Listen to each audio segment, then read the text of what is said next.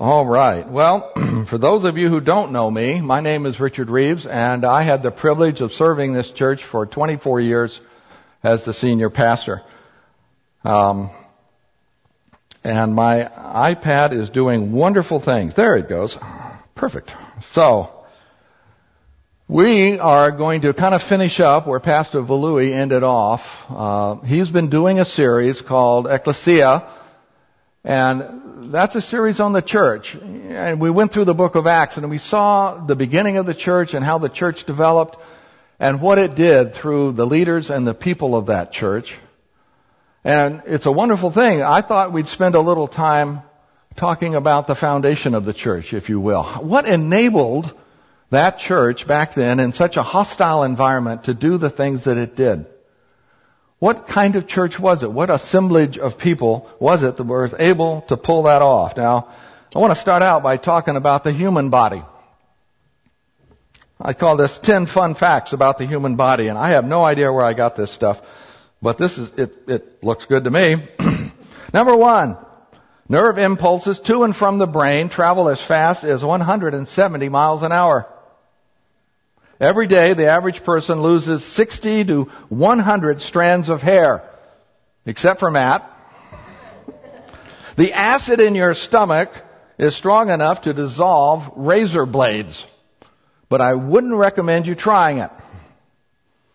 The surface area of the human lung is equal to a tennis court. There are three things pregnant women dream about most during their first trimester. They are frogs, worms, and potted plants. I am not making this up. Somebody said that. After eating too much, your hearing is less sharp. Well, you might be asleep, and that would that would do it. It takes seventeen muscles to smile and forty-three to frown. So a smile is easier than a frown. The strongest muscle in the human body is, what do you think? The strongest muscle in the human body is the tongue. The tongue. Check this one. Try it right now. It is not possible to tickle yourself. You can't do it. You can't do it, Ray. I'm sorry. And this one, I think, the last of the ten fun facts, is really relevant to why do we cover when we sneeze? Sneezes can blast out at a speed of up to one hundred miles an hour. It's a miracle that this human body works the way it does. It's an amazing, amazing system. But if it's true about the human body, what about the body of Christ? We use that kind of terminology, don't we? The body of Jesus Christ. We're given that metaphor in the Scriptures. And in Christ's body, there is another uh, set of amazing parts, individual parts that make up a beautiful whole. This collection of individuals working together can have a, a wonderful impact in the world around us. As one Christian author wrote a number of years ago, there's nothing like the local church when it's working right. There is no power better. There is no group of individuals who can get more done for the good of humankind than a local church, the local church, when it's working right. Now, this is only possible, though, if every church member, every person who is a part of that local church, understands what the body is here for, who we are, what has brought us together, what the components are, and how it's all supposed to work out. During the last few years of my tenure here as the senior pastor of the church, we brought a small group of people together, an envisioning team we called it. And the purpose of that team was to look into the Scriptures and come up with some basic scriptural foundational principles that would guide our ministries moving ahead. We looked at the church, the church, as being an issue, a topic, and we looked into the various Scriptures. And here's what we came up with concerning the church itself. We believe the church, a diverse community formed and led by Jesus, works together to continue His work in the world. Therefore, we will work together, each doing our part to continue Jesus' work. We are continuing the work of Christ. Luke, in his in the book of Acts, he said, I want to tell you what the church continues to do. All that Jesus began to do and do and teach, well, this is what the book of Acts is all about. What happened afterwards? So let's unpack this statement for a moment.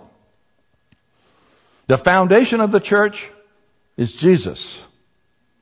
Jesus is the one who has established his church. If you know the uh, the scene in the in the Gospels where Jesus asked his disciples after they'd been together for a while, he said, "Who do people say that I am?" And they came up with various things that they had heard, John the Baptist or or the prophet or others. And then he asked them the pointed question, "Who do you say that I am?" And Peter for once got it right. "You are the Christ, the Son of the living God."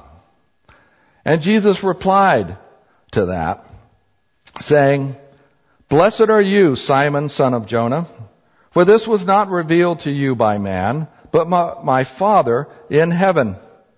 And I tell you that you are Peter, and on this rock I will build my church, and the gates of Hades will not overcome it." It's Christ's church. It's Christ's church. He says, I will build my church. So if you wonder who the church belongs to, it's not the board of deacons. It's not the congregation. It's not the staff. It's not the senior pastor, the associate pastors. It's Jesus. It's not our church. It's his church.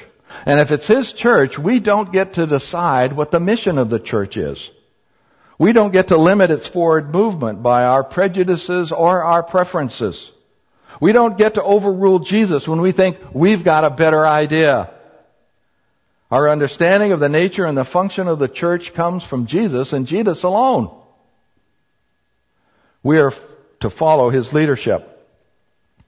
Now, in trying to determine the church's future, again, it's not about our desires or our plans. It's about what Jesus wants his church to become. And in this particular case, what Jesus wants Santa Clara First Baptist Church to become. For every local church, an expression of the wider church, and Jesus has a plan for each one of his expressions, each one of his churches. It's his preferred future that we should be working toward. So what's he up to? That should be a key question that we're always asking ourselves. Now, one of the things, when I retired back in twenty fifteen and Pastor Valluri took over, one of the things he started doing here pretty quick was something that I hadn't thought about doing, but the moment I heard about it, I thought, oh, that's such a good idea. And that's to take the month of January and to say, we're going to take time to pray and fast. As you can see, I don't do a lot of fasting. But you can fast in different ways. But what's the point? Well, Pastor Ballou, he got it. He understands it. If we're trying to see what Jesus wants for his church, then we better spend some extra time, some extra effort, some extra energy, some extra focus in seeking out his will. And praying and fasting is maybe the best way to do that. When we fast, we set aside the things of earth to look more at the things of heaven. We set aside the physical for the spiritual. We say, I'm going to take time away from eating, and all of the energies that that takes is I have to digest food, and I'm going to get onto the spiritual plane of life more than I have before. I'm going to zero in on listening to the Spirit of God. I'm going to focus on it. I'm going to be hearing hard. That's what praying, praying and fasting is all about. And I think one of the reasons this church continues to grow, continues to have significant impact and enlarge the impact that it had under my tenure. It's just continued to go up and to the right, and I'm so, so glad. It's because there's an emphasis here on seeking out the will of God. It's his church. And you notice the other thing we see in that passage. Christ is going to build his church. On this rock I will build my church. It's Christ is the one who's doing the building. We get to participate with him. We work together with him. But he's the master builder. He's the architect. He's got all the stuff, you know, in his mind. He sees it all, where he wants us to go. And then he helps and instructs us in terms of what we're to be doing to make this come together. But he is going to be the one who builds it. Now the rock, the rock that he speaks of here is our faith in Jesus as Lord and Savior. On this rock I will build my church. Now our Catholic brothers and sisters, they think it was Peter himself that they were talking, that Jesus was talking about, but we kind of lean a different way there. It's the faith of Peter that Jesus was going to use. The faith of Peter that you are the Christ, the Son of the living God. You have the words of eternal life. You are the one whom we follow. Who else has the words that we need to hear to bring us into life? It's that faith in Christ as Lord and Savior that Jesus uses to build his church. Now, we got a problem in our country today because we have other gospels that are out there. Uh, a number of years ago, I, I read a very challenging book by uh, Ross Douthat called Bad Religion. He's a writer for the New York Times, and he's written a number of books as well. He's one of these thinking type people, you know, and you want to read so you think better. But in his book, he talks about various bad religions, bad gospels, inferior gospels that unfortunately have permeated our society today. One of these dumbed-down gospels is called the Prosperity Gospel. You heard of that one? Just believe in Jesus and you can grow rich. In its really corrupted form, you just make a donation to me, my website, and God is going to bless you a hundredfold. The whole point of this gospel is that believe in Christ and you're going to have prosperity and good times. Now, I have to admit, when I was a lot younger, I kind of actually said that to people in trying to pitch Jesus to them. I said, you know, if you trust in Christ, all your troubles disappear. Life go, will go well for you. No more troubles, no more hassles, no more problems. He'll just take it all away. But anybody who's been on this earth a while knows that following Jesus doesn't take all the troubles away. We're right now in the midst of some pretty big troubles. And that virus doesn't care if you're a Christian or not. It's up to us to be washing the hands and keeping the social distance, not going out unless we have to. I mean, we got to be wise and smart, but the virus knows no boundaries. And people who have become Christians, sometimes they get cancer. And sometimes they lose a loved one through an accident or a disease. And sometimes their kids turn against them. And on and on the list goes. Just being a Christian doesn't mean you're not going to have troubles in this life. So the prosperity gospel is a corrupt gospel. Don't believe it. There's another gospel that says, well, you know, we discover God through navel gazing, basically. We look into our inner selves and we achieve self-actualization by becoming more and more who we are. Well, that's a bunch of hooey too. Because we discover who we are by discovering more and more about the God who made us, the master designer, and what he has to say about who we are. We don't come up with that information. He has that information. And it's important for us to be listening to him. And there's a third gospel in here that is corrupt. And that is when we try to tie the kingdom of God to any political structure on this planet. Because the kingdom of God is a lot bigger than donkeys and elephants and blue and red. It's bigger than the United States of America. It's bigger than Russia. It's bigger than China. It's bigger than the entire globe. The kingdom of God is where God exists and where God is honored. And it's not tied to any of those earthly powers. It stands above earthly powers and pursuits. And our power in the kingdom is spiritual power. Not financial power, not mental power, social power, or political power. It's spiritual power. We fight spiritual foes. And we do our work with spiritual weapons. I used to think that I could convince people to become a Christian through my powers of persuasion. If I just worked on somebody long enough and gave them enough answers, well, they'd have to bend the knee to Jesus.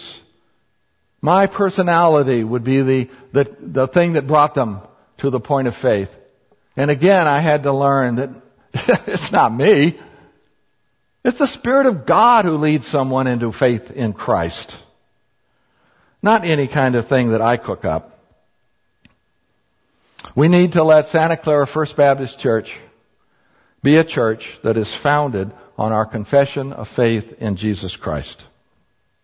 The foundation of the church is Jesus. The second major point today is that the nature of God's church is found in His people, in God's people. And here we go to Paul, First Corinthians chapter twelve. The body is a unit, though it is made up of many parts. And though all of its parts are many, they form one body. So it is with Christ. For we were all baptized by one Spirit into one body, whether Jews or Greeks, slave or free, and we were all given one Spirit to drink. Let me get to that second one. There it is. We're all the church. There are two points I want to draw out of this. We are all the church. There is a unity in our diversity. A unity in diversity. The people are the church. The people. We cannot equate Christ's church with pews or hymn books or styles of government or methods of evangelism. God's church transcends all human creations. The church isn't a possession of one particular denomination and not bounded by any geographical boundary or possessed by any one ethnicity. It goes throughout the whole thing, but it's made up of people. Now, we often misspeak here. I've done it. You've done it.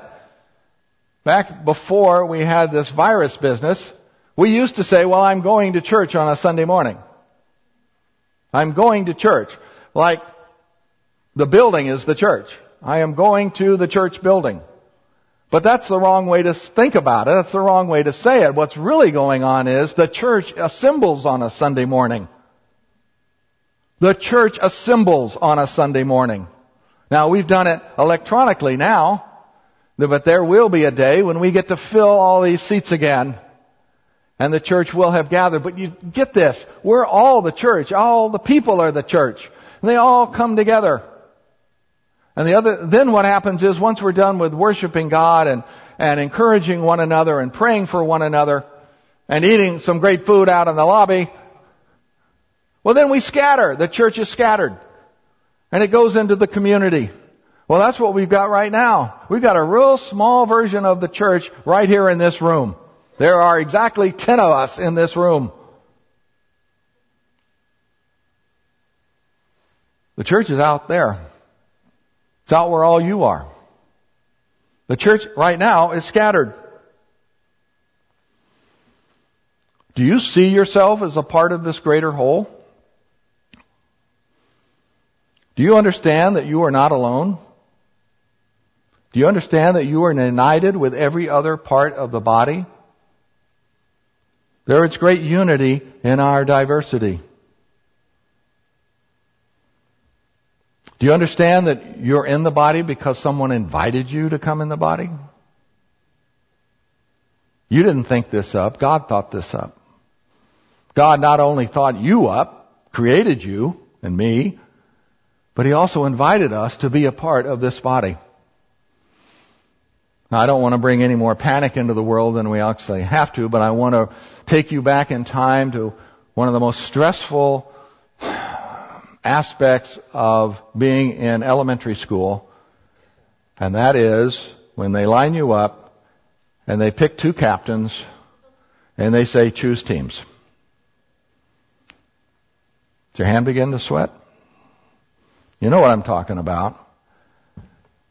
There's Joe and Curly over there, and they're starting to pick people. And you're standing in this line like a helpless sheep. And they start picking off names, the biggest, burliest, or the, the one who's the friend, you know, the best friend. They get picked first, don't they? And then, you know, the medium-level people, they get picked. But what if you're the small one? Or what if you're kind of the big one? In, in uh, junior high, I was known as Roly-Poly Reeves. Can you imagine? With this form here, being called Roly-Poly Reeves? And the worst curse of all, if you're picked last. The shame! Now think about being picked first. Think about the fact that the God of the universe thought about you. And he said, I want you on my team. And it's all level playing field with us. He doesn't say one person here is more important than another one. Jesus didn't die any more for one person than he did for someone else. The blood of Jesus covers us all equally. Equally. And so even though we are diverse, we have all been invited in. Now, you may be watching today and you've not taken that step of accepting that offer from Jesus. And I want you to think about that real hard.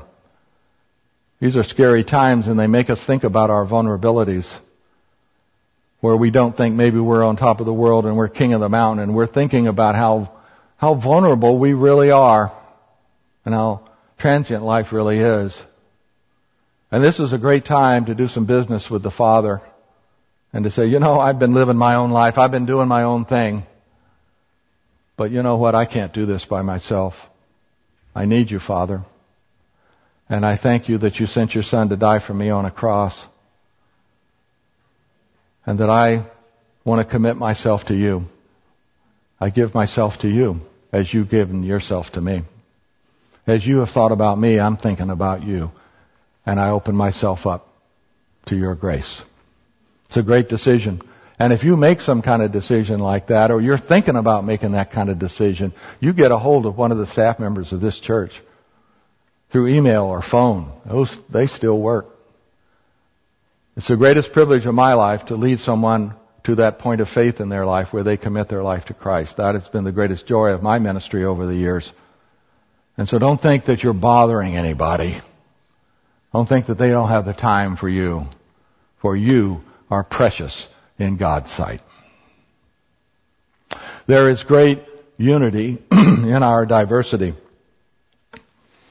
But there is also the fact that we are not one part but many. There is a diversity in our unity. That's what Paul says as well. Now the body is not made up of one part but of many. If the foot should say, because I'm not a hand, I do not belong into the body, it would not for that reason cease to be a part of the body. And if the ear should say, because I'm not an eye, I do not belong to the body, it would not for that reason cease to be a part of the body. If the whole body were an eye, where would the sense of hearing be? If the whole body were an ear, where would the sense of smell be? But in fact, God has arranged the parts in the body, every one of them, just as he wanted them to be. There is great diversity in this church, and particularly in this church, Santa Clara First Baptist. One of the things I love about this church is the diversity of ethnicity here. We have people from all over the world speaking all these wonderful languages with all these wonderful things that you cook and bake and stuff like that. but all the different uniqueness that you bring into this family. There is great diversity here, and we enjoy the diversity. And each person here has a part to play. Each person. Do you see that? He says, God has arranged the parts of the body, every one of them, just as He wanted them to be. You are here for a reason. You are here for a reason. You are here to be a part of the process of the glory of God and the expansion of His kingdom. You have a job to do. Now, for those of you who know me, you know I love uh, stuff, uh, uh, World War Two books, movies. This is Saving Private Ryan. You think about guys and gals in foxholes these days. Number one, they, they will tell you, you know, when I'm in the battle, I'm not thinking about serving the United States of America. I'm not thinking about serving the President of the United States. I'm not even thinking about my general who is the head of my division. I'm thinking about the guy to the right and the left of me. And I'm thinking about the fact that I better be doing my job for their safety and security. And if I think out, if I take off, I just caused a hole in the line that might get somebody killed. I'm here to do my job for the people around me. Now, combat, where it's life and death, and that kind of circumstance can make you think those thoughts. But I want to say that it's more than that. We could say the same thing about this church and every church. It's life and death, folks. For we're fighting for the souls of humanity. We're fighting for the lives of our loved ones, for my neighbors, for the person, the clerk behind the counter, for the homeless guy that my wife and I make it our business to try to see every day, who parks his van in a parking lot in a park.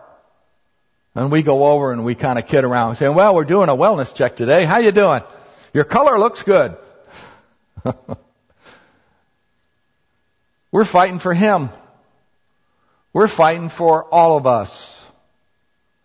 And God has given us something to do,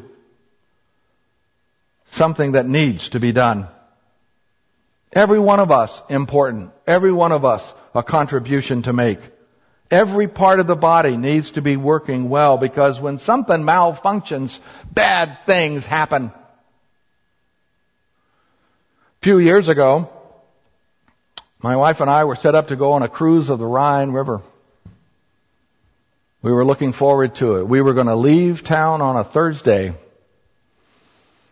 But Monday night, Tuesday morning, it was two o'clock on, in the morning, I started to get this pain in the back of my back, back up here. And I thought, oh, gosh, I can't sleep. It's so irritating. It wasn't sharp or acute. It was just there. And I couldn't go to sleep. And so I did something that I'd never done before. I called the advice nurse of the hospital at two in the morning. Because I thought, oh, maybe I've got a kidney infection. I've got to knock this thing down now. I'm leaving on Thursday. And I, I talked to the, uh, the advice nurse, a wonderful gal. And I had listed my symptoms, and she said, sounds like kidney stones. Uh, We'll get you an appointment tomorrow. You're going to see somebody tomorrow morning. I go in tomorrow morning. Now we're talking Tuesday morning.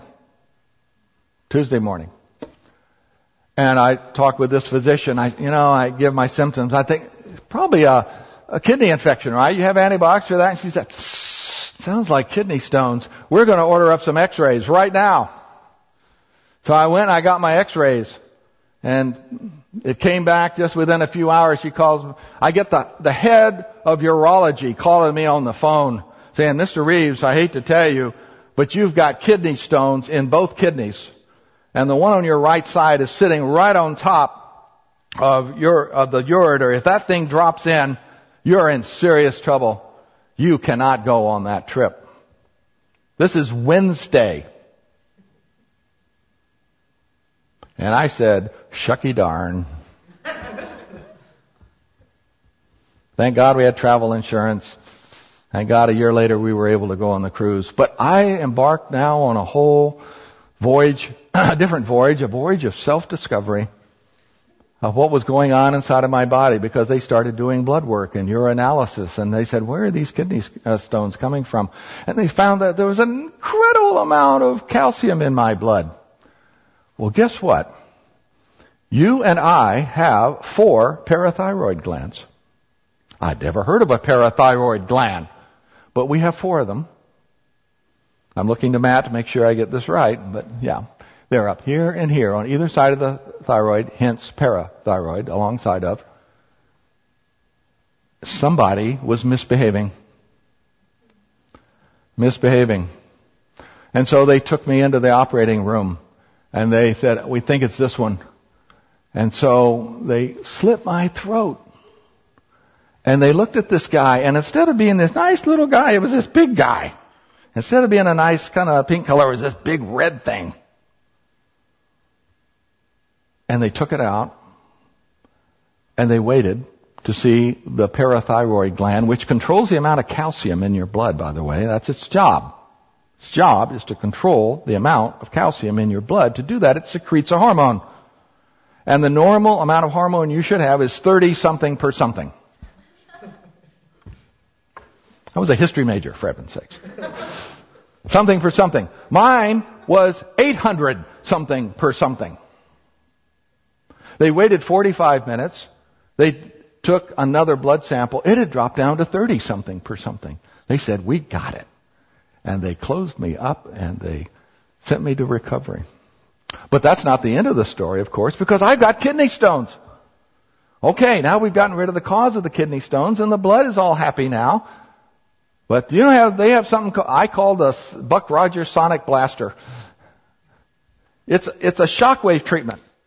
And they put you on this weird kind of bed, and they have this, this shockwave instrument that hits you in the back with shockwaves, which breaks up the kidney stones. Well, I had two of those, one for the right kidney and one for the left.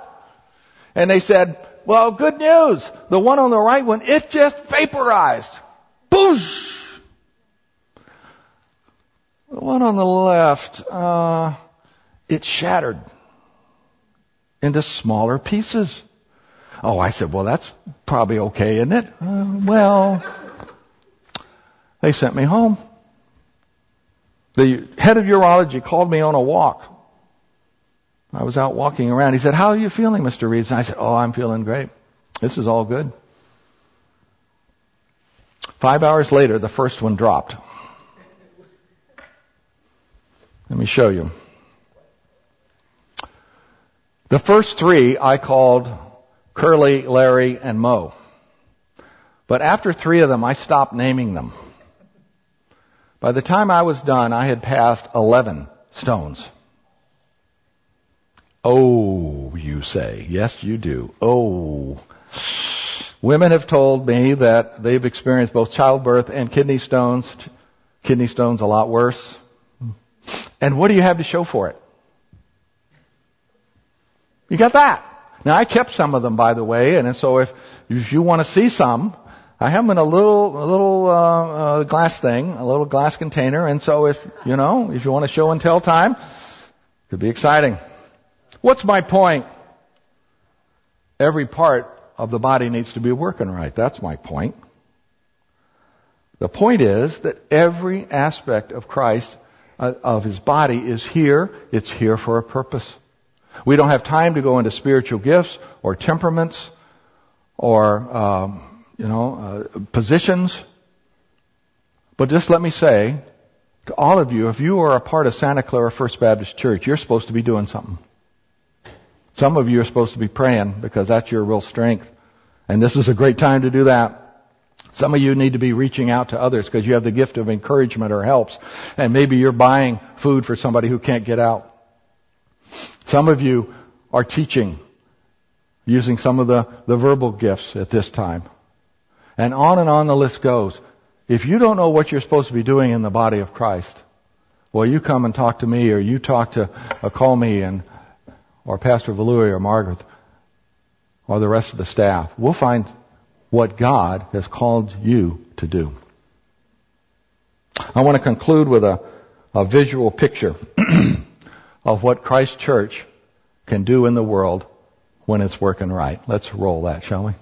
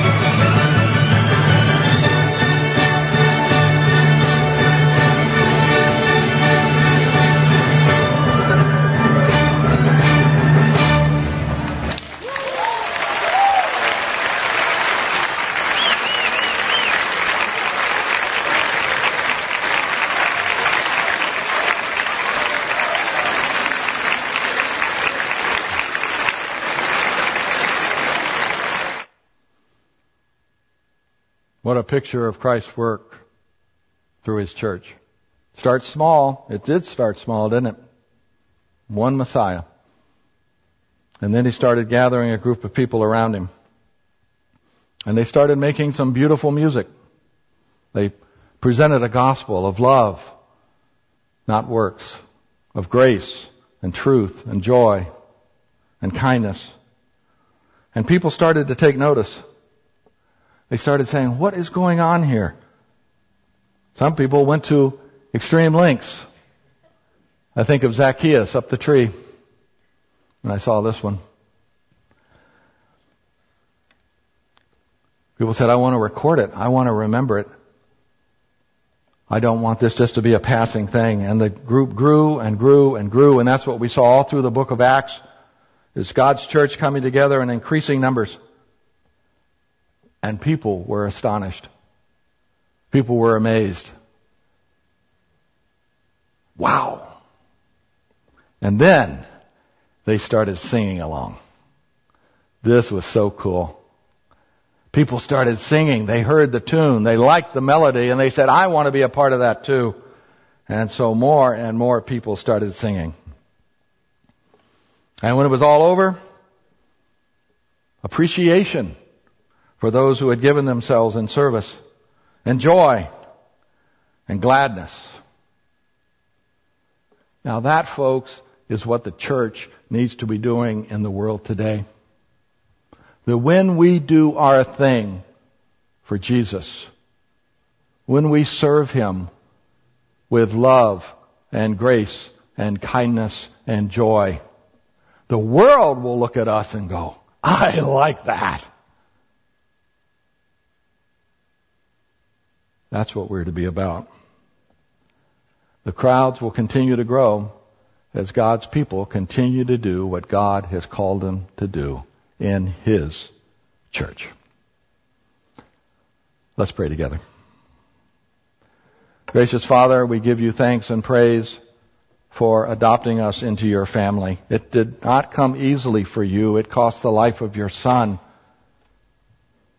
But You now, through His blood, through His sacrifice, through the forgiveness that comes through that sacrifice. Now, we are Your kids. You've brought us together. And You love on us all the time. And we're all special. Each person's special. You have given us life. You've given us gifts. You've given us personalities. You want us to use them in beautiful and unique ways. First, for Your kingdom work here in the church, but also out in the world. And we pray that more and more people hear the melody. More and more people start singing the song. More and more people sing with joy and gladness in their hearts. We love You, Father, because You first loved us. And we do present ourselves to You so that You may use us in Christ. Amen.